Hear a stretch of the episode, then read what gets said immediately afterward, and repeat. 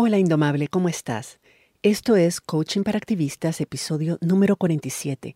Y hoy vamos a hacer un episodio especial porque hoy voy a responder algunas preguntas que he recibido sobre el manejo de nuestras emociones, sobre todo cuando éstas nos desbordan y perdemos el control.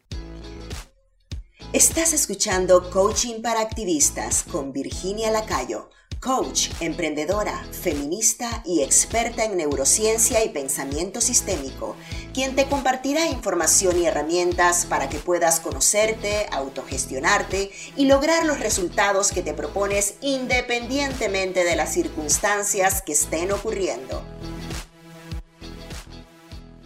Cada miércoles, en el grupo privado de Facebook del programa Indomable, respondo y converso con mi comunidad sobre las preguntas que he recibido por email o por las redes sociales sobre temas que abordamos tanto en el podcast como dentro del programa de coaching mensual Indomable. Este es uno de los componentes más bonitos del programa de Indomable porque nos permite interactuar entre nosotras y explorar más a fondo todas las cosas que estamos aprendiendo y cómo aplicarlas a nuestra vida cotidiana y a situaciones específicas que estamos enfrentando en ese momento. Esto es lo que hace que ese programa sea tan personalizado, tan aplicado, que no nos quedemos solamente en adquirir conocimientos y en conocer de herramientas, sino realmente aplicarlas y sentirnos acompañadas en ese proceso de, de manejar a fondo nuestros, nuestros pensamientos, nuestras emociones, nuestras acciones y nuestros resultados. Así que en este episodio voy a compartirte una de esas sesiones que en general se mantienen dentro del grupo privado, entonces que normalmente no tenés acceso a menos que estés dentro del programa, pero hoy quiero compartirte una de esas sesiones donde yo respondo a las preguntas que las miembros de mi programa y la audiencia de este podcast me han hecho sobre el manejo de las emociones cuando éstas nos desbordan y nos sacan de control. Estoy segura de que estas preguntas y mis respuestas te van a dar muchas luces sobre algunas situaciones que estás viviendo y cómo enfrentarlas de forma que sea más ecuánime y que tengas mejores resultados. Espero que disfrutes de esta sesión de preguntas y respuestas y si querés tener más de esto, te invito a unirte con nosotras en el programa para que sigamos la conversación. La primera pregunta es, ¿Qué se puede hacer si las emociones reprimidas y suprimidas sobrepasan nuestros límites y erupcionan de golpe y nos hacen perder el control? ¿Qué hacer con la erupción, eh, erupción interna que quedó después de algún tiempo en el cuerpo? Es una muy, muy buena pregunta, te lo agradezco muchísimo. Y sobre esto, a ver, vamos a organizar nuestras ideas. Yo lo que les comparto en el programa es una herramienta que nos permite entender por qué sentimos lo que sentimos y cómo esas emociones que son producidas por nuestros pensamientos nos, nos, impulsan a actuar de una manera para tener los resultados que tenemos. Y cómo esos resultados van a confirmar una y otra vez el pensamiento original hasta que lo cambiemos. Entonces, aunque podés hacer el modelo, podés aplicar el modelo en cualquier momento, si te sentís con la capacidad de aplicarlo en el momento en que estás sintiendo algo, el modelo te puede ayudar a entender de dónde vienen esas emociones. Cuando algo te detona, cuando una persona te detona, cuando sentís que te está saliendo algo, si tenés la oportunidad de retirarte, de poner un alto, de poner una pausa, de alejarte un poquito, de meterte como en el capullo y en un rinconcito. Yo hay momentos en que lo he hecho que me he tenido que meter en el baño. Si estoy en algún lugar público, algo, me voy al baño, mi libreta, me siento, respiro hondo y hago el modelo para entender de dónde viene eso. A lo mejor es algo que me detonó y que puedo en ese momento resolver de alguna manera para, para poder continuar en esa situación, lidiar con esa situación en el momento. Pero a lo que iba es que lo más importante es entender de que el modelo es una herramienta que nos permite entender.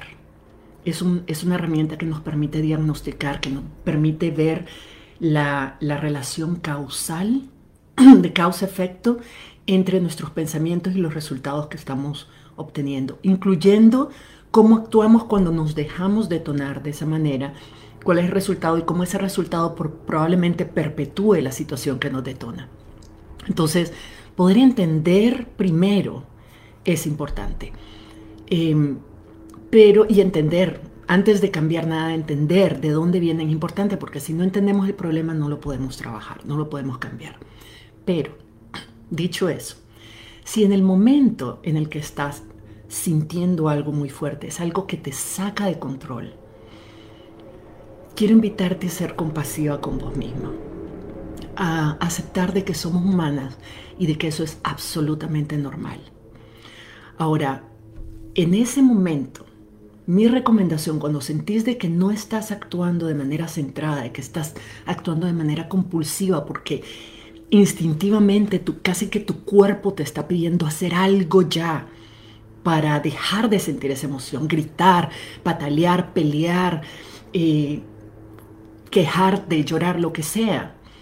Cuando estás sintiendo eso, aunque no entendas de dónde viene la emoción, aunque no entendas qué es lo que le está provocando, aunque estés demasiado desbordada y en efecto cuando las emociones son tan intensas que nos ciegan, por decirlo así, no vamos a tener la capacidad de analizar, de razonar con curiosidad, porque esas son, son características o son cualidades que tenemos cuando estamos más o menos en un estado de emocional más o menos manejable. O sea, incluso si estamos sintiendo una emoción lo podemos hacer, pero cuando estamos fuera de control, estamos fuera de control.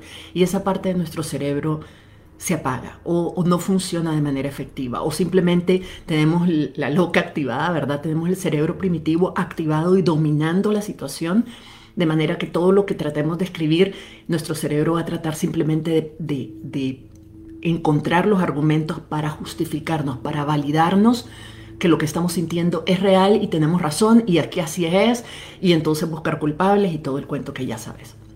Entonces en ese momento lo que yo recomendaría es tomar conciencia, primero notar de que estás actuando impulsada por una emoción que no logras controlar y darte cuenta de que probablemente tu comportamiento no sea necesariamente el que querés tener. Entonces, en la medida en que puedas parar, y es, es totalmente posible.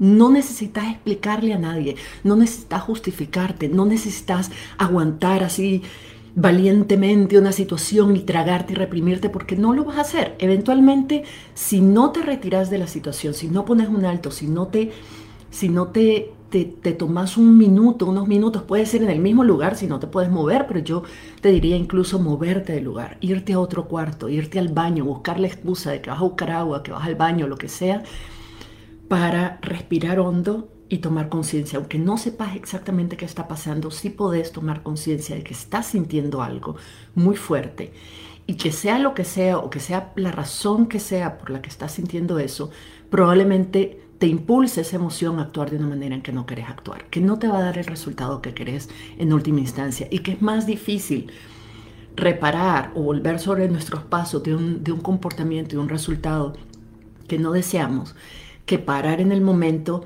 y tomar distancia. Si no resistimos la emoción, si simplemente la aceptamos y decimos, ok, estoy sintiendo esto, y estoy sintiendo esto porque estoy pensando en algo, aunque no sepa exactamente qué estoy pensando en algo, que me hizo sentirme así. Hay cosas que puedes hacer a nivel fisiológico para regresarte a cierto nivel de tranquilidad, de calma, o sea, hacer ejercicios de respiración.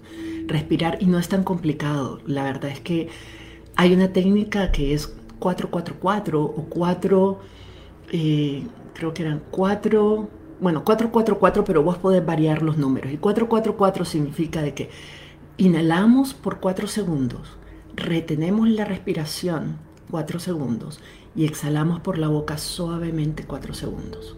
Y después retenemos la respiración por cuatro segundos y volvemos a inhalar y así lo hacemos 10 veces, lo hacemos 20 veces en el baño, te va a tomar dos minutos, pero el respirar hondo es una forma de mandar las señales al inverso. En vez de que nuestro cerebro nos mande señales al cuerpo para sentir lo que estamos sintiendo, nuestro cuerpo a través de la respiración le manda señales al cerebro de que no estamos en peligro y que podemos relajarnos un poco. Porque cuando estamos en peligro, cuando estamos agitadas, cuando tenemos la adrenalina disparada, nuestra respiración se acorta, empieza a ser así como agitada, como y esa respiración rápida y agitada y entrecortada y superficial que llamamos manda una señal fisiológica al cuerpo también de entrar en pánico. O sea, uno puede entrar en pánico intencionalmente. Si empiezas a hiperventilarte, tu cerebro automáticamente va a entrar en estamos en peligro, hay que hacer algo y vas a empezar a sentir las palpitaciones del corazón más agitadas, vas a empezar a sentir sudoración, vas a empezar a sentir la, tensión de querer correr o pelear, que es el, instinto animal que tenemos cuando estamos en una situación de peligro. Podemos provocárnoslas a propósito. Pero de la misma manera, aunque no estemos pensando en nada, basta que nos hiperventilemos y nuestro cuerpo va a producir adrenalina, va a producir cortisol, porque hay una parte de nuestro cerebro que va a interpretar esa respiración como una respuesta obvia y objetiva a un peligro, aunque no lo entienda. Pero lo inverso es también posible. Si nosotros aprendemos a respirar y respirar de manera consciente hasta calmarnos, nuestro cuerpo le va a mandar al cerebro el mensaje de que si estamos respirando tranquilamente es porque no hay peligro real. La otra pregunta es, ¿cómo lograr ser seguro y demostrar a los demás y que esto no te limite a hablar y expresar lo que sentís o cómo lo sentís sin importar lo que piensen los demás de vos? Eh, esta es una pregunta cuando de entrada sentimos la necesidad de demostrarle a alguien algo, es una, es una luz roja, por decirlo así, es una señal de que tenemos que poner atención, que es lo que nosotras no tenemos claro todavía. De que nosotras no estamos convencidas y no nos sentimos seguras. Si yo siento que tengo que convencer a alguien de que, de que yo soy buena coach, quiere decir, si yo estoy tratando de ver cómo hago para que ustedes crean que yo soy una buena coach, quiere decir de que yo no creo que yo soy una buena coach. Porque si realmente lo creyera, no tendría la necesidad de convencerlas de que así es. No tendría la necesidad de que ustedes me validen y me aprueben. Y que me digan, sí, Virginia, sos, sos, una buena coach porque mira los resultados, mira todo lo que estoy aprendiendo, mira todo lo que estoy transformándome trabajando con vos. Una cosa es la reafirmación y la reafirmación la obtenemos del entorno y de las demás personas. Nos pueden afirmar, nos pueden reafirmar algo que ya sabemos. Pero la validación, la idea de la creencia de que así es y yo sé quién soy y yo sé lo que valgo y yo sé lo que aporto, esa validación solo me la puedo dar yo. Las otras personas me confirmarán, me reafirmarán algo que yo ya sé. O no, pero si yo lo sé, yo no necesito que me lo confirmen ni reafirmen.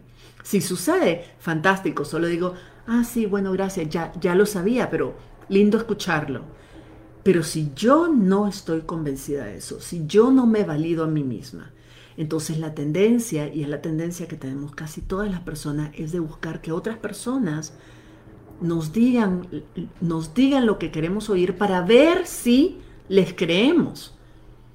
Entonces, pero sucede, ¿cuántas veces te ha sucedido de que otras personas te dicen, no, si vos sos súper inteligente, si no, si vos vas a poder, si vos siempre podés, y uno, no, no, lo estás diciendo porque me querés, lo estás diciendo porque te caigo bien, lo estás diciendo para hacerme sentir mejor, pero no es verdad. Entonces de nada sirve que no lo digan. Si uno no se lo cree, lo que otras personas te digan no te va a ayudar.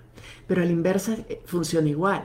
Si yo creo en eso, si yo creo firmemente que soy capaz de algo, si yo creo firmemente que voy a lograr algo, si yo creo firmemente en mí, entonces que otras personas me digan, mm, yo no creo que vos vayas a poder hacer eso, yo no estoy segura, eso no es posible, nunca lo has hecho, eso son todas señales de que no vas a poder. Así como si yo no creo algo que otras personas me digan que es cierto, no me va a convencer, cuando yo creo firmemente algo, realmente lo creo, que otras personas me digan que no es posible, no me va a convencer tampoco. No me va a hacer dudar, no me va a hacer desistir, porque yo creo en algo. Y lo único que va a determinar cómo me siento, ese nivel de seguridad, son las creencias que yo tengo, no lo que otras personas digan. Las emociones no te las produce otra gente. Las emociones te las produce lo que vos pensás y lo que vos crees. Ahora, si lo que otra gente dice coincide y reafirma lo que vos ya pensás y crees, entonces esa emoción se es todavía más fuerte porque la estás sintiendo por lo que pensás y lo que crees, pero además está siendo ratificada, reafirmada por, el exter por, por factores externos que lo único que hace es que le dicen a tu cerebro, le pasan una mano de barniz a esa, a esa creencia y dicen, ves, Virginia, que tengo razón en decirte lo que te estoy diciendo, porque mira, las otras personas también coinciden conmigo. Quiere decir que estamos siendo objetivas. Eso es lo que nuestro cerebro nos dice, pero primero tenemos que creerlo nosotras. Entonces, lo que otras personas hagan o dejen de hacer, digan o dejen de decir, no tiene ninguna relevancia a menos que vos creas eso que esas personas están diciendo. Entonces lo que afecta, lo que te afecta, lo que te hace sentir insegura, esa sensación de inseguridad, de, de cohibición, de inhibición, de temor, de, de afectación, no es lo que las personas hicieron o dijeron, sino lo que vos estás creyendo. Entonces cuando una persona, alguien dice algo que, que te afecta, que te hace sentir insegura, que te mueve, que te duele, que te, lo que sea, en vez de antes de reaccionar hacia esa persona y decir, pero ¿por qué me hace sentir así? Es una excelente oportunidad para nosotras parar y preguntarnos, ¿por qué lo que esa persona dijo me dolió? ¿En qué medida yo creo que eso es verdad? ¿O en qué medida en el fondo temo que eso es verdad? Aunque no me guste, aunque no lo quiera reconocer, ¿en qué medida hay una parte de mí que teme que eso, hay algo de cierto en eso que está diciendo? Cuando alguien te dice, por ejemplo, qué barbaridad es que estás siendo muy egoísta, este, dejando a tus hijos pequeños e yéndote a trabajar o en tus actividades esas de feministas o activistas o lo que sea. Y nos duele que no los diga y empezamos a defendernos, sí, pero yo tengo derecho y no sé qué. Antes de hacer eso, antes de tratar de convencer a la persona, si esa persona quiere pensar de que soy egoísta es porque esa persona cree de que ella está, estaría siendo egoísta si lo hace. Lo que esa persona dice es solamente una proyección de lo que ella piensa y cree de sí misma y del mundo. Realmente no tiene nada que ver con vos. De manera directa no tiene nada que ver con vos. Es una proyección de sus propias creencias, de su forma de ver el mundo y de entenderlo. Pero la pregunta es, ¿a vos por qué te afecta? Si alguien te dice que sos egoísta porque por estar participando en actividades y por estar trabajando tiempo completo y todo eso, vos estás abandonando a tus hijos y siendo egoísta en ese sentido, pensando solo en vos. Pregúntate, ¿qué parte de mí? A lo mejor la parte que cuando era chiquita escuchó de que una verdadera madre, una buena madre se queda en casa criando a los hijos. ¿Qué parte de mí cree un poco que eso es verdad? ¿Qué parte de mí me está juzgando por esto que estoy haciendo, por estas opciones que estoy escogiendo? Cada vez que alguien, que sentimos la necesidad de convencer a alguien de algo, que sentimos la necesidad de cambiarle la opinión a alguien sobre nosotras, ¿verdad? De cambiar su opinión sobre nosotras, de que esa persona piense algo, sienta algo hacia nosotras. Cada vez que sentimos esa necesidad, ese impulso, cada vez que sentimos la necesidad de defendernos, cada vez que sentimos eh, que, que, hay un juicio, que alguien nos está juzgando y nos duele, cada vez que nos sentimos ofendidas por algo, antes de reaccionar, tomémoslo como esta es una increíble oportunidad de aprendizaje. Es una oportunidad que la vida me presenta y cada vez que me pase, cada vez que me duela algo, cada vez que eso me moleste, sobre todo si es repetido varias veces, quiere decir que yo no he sanado todavía esa parte. Quiere decir que hay algo de mí que sigue creyendo y necesito volver a eso y seguirle preguntando, a ver, pero ¿de dónde? ¿Por qué yo creo? ¿Es eso verdad? ¿Es verdad que estoy siendo egoísta? A lo mejor lo creo, sí estoy siendo egoísta Estoy pensando en algo que es importante para mí y estoy poniendo lo que es importante para mí primero que lo que mis hijos desearían que sucediera. ¿Ok? En vez de pelear contra eso, a lo mejor lo que tengo que hacer es aceptar de que es así, pero después preguntarme si ser egoísta en estos aspectos es algo malo. Yo no le estoy quitando a mis hijos nada, no les estoy pidiendo sacrificarse, no les estoy, no estoy poniendo mis necesidades a costa de las necesidades. Eh, mis hijos tienen todo el amor del mundo, tienen, están siendo proveídos, yo les estoy manteniendo, tienen su casita, o sea, o tienen un techo donde vivir, tienen alimentos, tienen comida, tienen ropa básica, tienen sus necesidades cubiertas. Yo estoy haciendo esto por mí. Y eso significa que estoy poniéndome yo en algunas cosas y estoy priorizando algunas de mis necesidades. Ojalá lo hiciéramos con todas las necesidades que tenemos, pero por lo menos esas necesidades o esos deseos los estoy priorizando y es totalmente legítimo. Entonces, en vez de resistir la idea de que estoy siendo egoísta, porque creo que ser egoísta de esa manera es algo malo, a lo mejor lo que necesito es aceptar que así es y después trabajar esa creencia de que poner algunas necesidades por delante y ser egoísta de esa manera es malo. No estoy siendo, no necesariamente, no estoy violando ninguno de mis valores. No estoy abandonando a mis hijos, no estoy maltratándolos, no estoy dejando de cumplir con mi responsabilidad, no estoy dejando de satisfacer sus necesidades, no estoy dejando de hacer nada de eso. Entonces, ¿en qué medida eso que me estoy diciendo es verdad? Es, importante, me encantó esta pregunta porque es cómo demostrar a las demás y expresar lo que sentís sin que te importe lo que piensen los demás. Y el punto aquí otra, otra, otra vez me pregunto, utilizo la misma frase, sin que te importe lo que piensen los demás. Yo creo que es, hay, hay, hay, hay una sutileza aquí. Una cosa es, no me importa lo que piensen, y yo creo que ahí es donde está la responsabilidad compartida, ¿verdad? De, decir, mira, yo te voy a decir lo que pienso, y yo te voy a decir cuatro verdades, y voy a decirte así como lo estoy sintiendo, y como estoy enojada, entonces voy a decir lo que se me ocurre, sin importarme lo que penses o lo que sintas.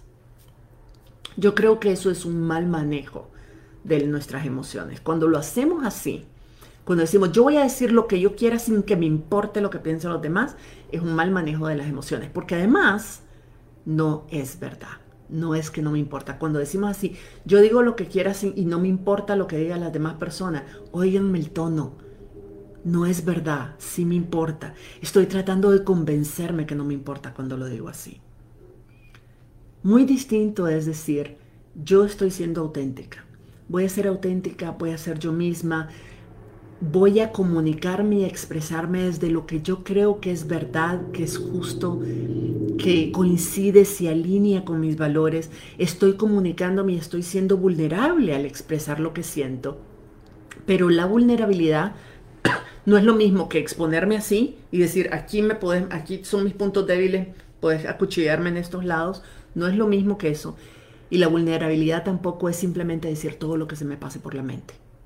La vulnerabilidad es escoger, decir algo que es muy íntimo, que es personal para nosotros, que nos, que nos, que nos pone en una situación vulnerable, por decirlo así, de, de apertura, que nos abrimos y nos mostramos tal y como somos y somos transparentes y honestas con otra persona con la intención de conectar, de crear más conexión de construir algo juntas, de avanzar en algo, no de desahogarme, no de, eh, no de eliminar una emoción que me está estorbando, no de manipular, no de convencer, no de hacerlo para que la otra persona haga, piensa o siente algo, porque eso no es ser auténticamente vulnerable.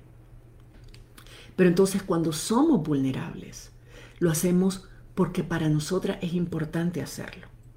Lo hacemos porque eso es ser realmente auténtica. Lo hacemos porque yo voy a decirte que te quiero aunque vos no me digas nada a cambio, aunque vos no me correspondas. Porque lo estoy haciendo por mí, lo estoy haciendo desde mí, lo estoy haciendo para conectar con vos, para conectar más, para ser auténtica, para construir algo mejor, para construir esta relación. Y si esa es mi verdadera intención, si mi verdadera intención es realmente esa, entonces no es que no me importe lo que las demás personas digan, es que no tiene relevancia. Porque no estoy compartiendo lo que, lo que estoy compartiendo a cambio de una opinión favorable. Estoy compartiendo lo que estoy compartiendo porque creo que es importante hacerlo. Entonces, si ves, no es que no me importa lo que la gente diga, es de que no es relevante lo que la gente diga, porque no es por esa razón que estoy diciendo o compartiendo lo que estoy diciendo y compartiendo. Lo estoy haciendo por, porque creo que es valioso, porque creo que es importante, porque creo que es, que es importante que yo lo comparta para construir algo nuevo, para aportar a algo mejor. Independientemente de que haya personas que estén o no estén de acuerdo conmigo, que tengan una opinión distinta, yo creo que es importante no quedarme callada y hacerlo y decirlo. Pero de nuevo, el por qué lo digo, cuando las razones por las cuales yo expreso algo son auténticas y son y son desde son son razones que surgen o que se basan en la generosidad, en la en la responsabilidad de mi propio bienestar y del bienestar común, cuando viene desde ahí, cuando, la, cuando a mí me gusta la razón por la que lo estoy compartiendo, es decir, lo comparto porque creo que es lo mejor que puedo hacer, porque creo que es importante hacerlo, porque creo que es sano hacerlo, porque creo que es bueno, porque eso, porque me hace sentir orgullosa de haberlo hecho. Y no porque espero que la otra persona haga, deje de hacer, cambie de actitud, cambie de opinión, piense algo, me diga algo, haga algo. No, no esperando nada a cambio, lo hago porque sí, porque para mí es importante hacerlo. Entonces, lo que piensen los demás no tiene relevancia porque lo hice por mí, lo hice porque yo creo que es importante para mí.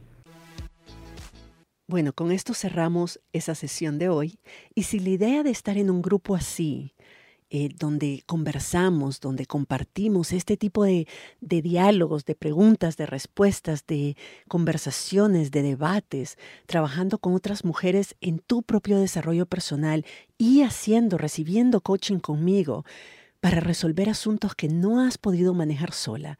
Si todo esto te interesa, esta es una linda oportunidad para registrarte en mi programa de coaching mensual. En Indomable aprendemos a desarrollar nuestra autoestima, la confianza en nosotras mismas, a desarrollar resiliencia emocional, a pensar intencionalmente para lograr los resultados que queremos con menos esfuerzo, a mejorar las relaciones que tenemos con el dinero, con el tiempo, con nosotras mismas, con otras personas, y en general a sentirte más empoderada no importa las adversidades que se te presenten. Si no tenés una coach aún, estaría súper honrada de ser tu coach. Podés registrarte en, el, en mi página web virginialacayo.com, pleca membresía. Gracias por tu confianza y nos escuchamos en la próxima. Si te gustó este episodio, dale like, suscríbete para no perderte el próximo y compártelo con otras activistas, por aquello del buen karma.